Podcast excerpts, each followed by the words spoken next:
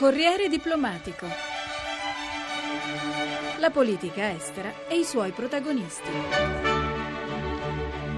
L'Africa, le sfide che affronta, le tragedie che la travagliano, il nuovo ruolo della Cina nel continente, la sicurezza alimentare, i conflitti nella Repubblica Centrafricana e nel Sud Sudan. Romano Prodi, presidente del gruppo di lavoro ONU Unione Africana per le missioni di peacekeeping e inviato delle Nazioni Unite per il Sahel, ha affrontato questi temi a Roma, all'Accademia dei Lincei. Daniele Morgera lo ha intervistato. Conflitti aperti ed emergenze umanitarie, ma anche potenzialità e dinamismo. Come sta cambiando il ruolo dell'Africa sullo scacchiere geopolitico mondiale? Sta cambiando totalmente, non è cambiato, ma sta cambiando, eh? insisto su questo. Perché c'è chi parla di rinascimento africano. No, non c'è ancora il rinascimento, ma c'è una fantastica nuova fermentazione. Il continente si è svegliato da 8-10 anni, eh, si formano nuove classi sociali, c'è un'elite che pensa a un livello più elevato, però naturalmente è chiaro che rimane tanta povertà. Con un ruolo della Cina più accentuato? La Cina è stata indubbiamente tra i protagonisti di questo risveglio perché è la prima volta nella storia dell'umanità che un paese esporta insieme beni, lavoratori, tecnologie e capitali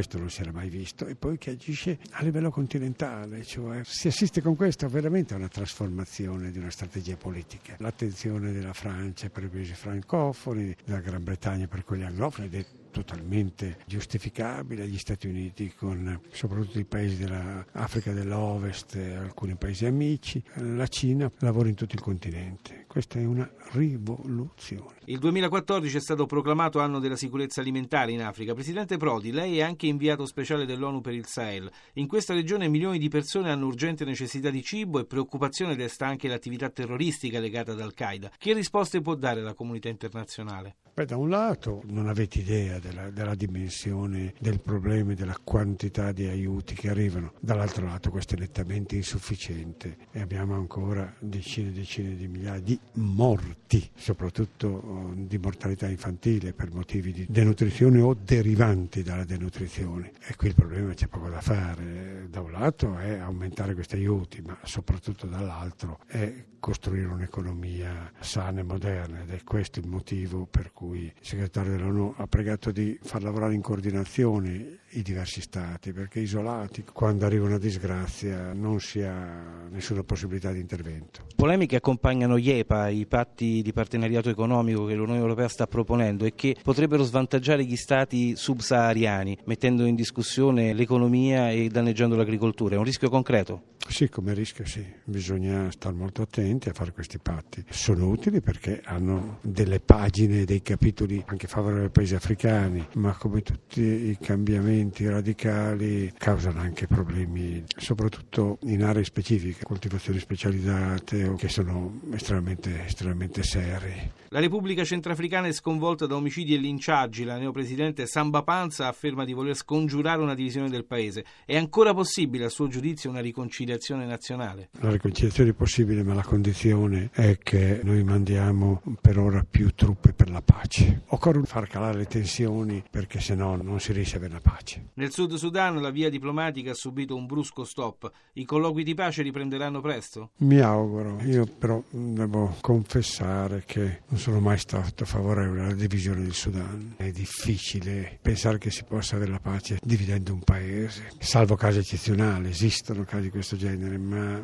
è molto raro e nel Sud Sudan io immaginavo proprio perché le divisioni non andavano fra nord e sud, ma erano all'interno del nord, come sono tuttora, lei pensa al Darfur, lei pensa ad altre zone, e sono interne al sud, quindi spaccando il paese in questi casi si creano situazioni altrettanto difficili. Tre parole chiave per il futuro dell'Africa? C'è una parola chiave che è lo sviluppo, ma non basta, no? ci vuole uno sviluppo con un senso di solidarietà e di democrazia, la democrazia è una parola forte, ma di cammino verso la democrazia indispensabile. E terzo è collaborazione fra i paesi africani. Per quanto il continente africano sia ancora lo scenario di guerre civili, etniche, di drammatiche emergenze umanitarie, in molte regioni si è avviato un processo di crescita economica che sembra offrire nuove opportunità e l'Italia, come tante altre nazioni, cerca i suoi spazi. Un rapporto preparato dal Ministero degli Esteri e dall'Istituto di Studi di Politica Internazionale analizza questa metamorfosi. Maria Gianniti ha intervistato il direttore dell'ISPI, Paolo Magri.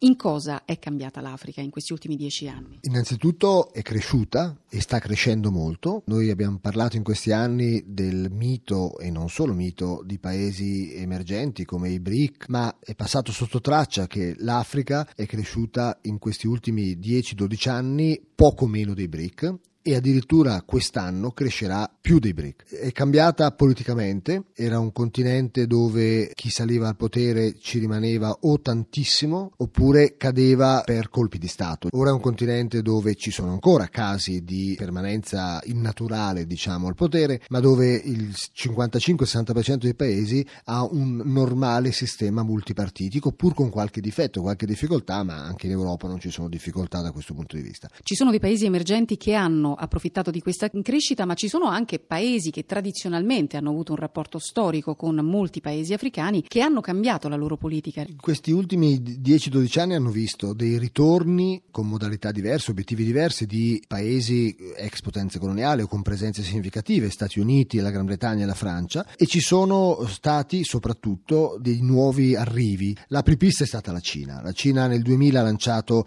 una conferenza Cina-Africa con i capi di Stato Stato dei due paesi che da allora si riunisce periodicamente e ha dato seguito a questo con una presenza economica significativa. Non sono aiuti come noi li classifichiamo, ma sono interventi finanziari molto significativi, un'attenzione alle risorse e una presenza nella realizzazione di grandi infrastrutture. Ma oltre alla Cina, che forse è il fenomeno più conosciuto, ci sono stati arrivi importanti di paesi come la Turchia, l'India, il Brasile, paesi che hanno investito in attenzioni, vicinanza con visite visite frequenti, con apertura di ambasciate, con conferenze bilaterali frequenti, con visite di imprenditori, con cooperazione alla pari, che piace molto ai leader africani e che ha prodotto per il Brasile dei risultati molto importanti. Il Brasile ha raddoppiato l'interscambio in dieci anni, ha avuto il sostegno dell'Africa per i campionati, per le Olimpiadi, per le, le nomine alla FAO e al WTO di candidati brasiliani. E in tutto questo l'Italia che ruolo può giocare? L'Italia ha una presenza non solo dello Stato, ma del terzo settore, del mondo delle associazioni non profit, dei missionari molto forte ed è presente in alcune missioni di pacificazione e ha partecipato a molti negoziati, pensiamo a Mozambico. Dove l'Italia è debole in questo momento è ovviamente nella politica di aiuti, perché gli aiuti non hanno fondi in Italia, ma l'Africa non sta chiedendo soprattutto aiuti, è la vecchia Africa che chiedeva aiuti, l'Africa di adesso chiede partner economici, chiede chiede più che aiuti imprese che vogliono investire in questo paese e su questo l'Italia ha dei passi da compiere, siamo indietro, abbiamo un interscambio che è l'1,8% del nostro interscambio mondiale, quindi molto poco, inferiore a quello del Brasile e il senso del rapporto ISPI con il Ministero degli Esteri è proprio quello di creare un'attenzione anche nel settore imprenditoriale perché l'Africa è un'opportunità da un lato, ma creando un'opportunità per noi creiamo anche un'opportunità per l'Africa perché più che gli aiuti contano posti di lavoro per i milioni di giovani che ogni anno si affacciano sul mercato del lavoro in Africa.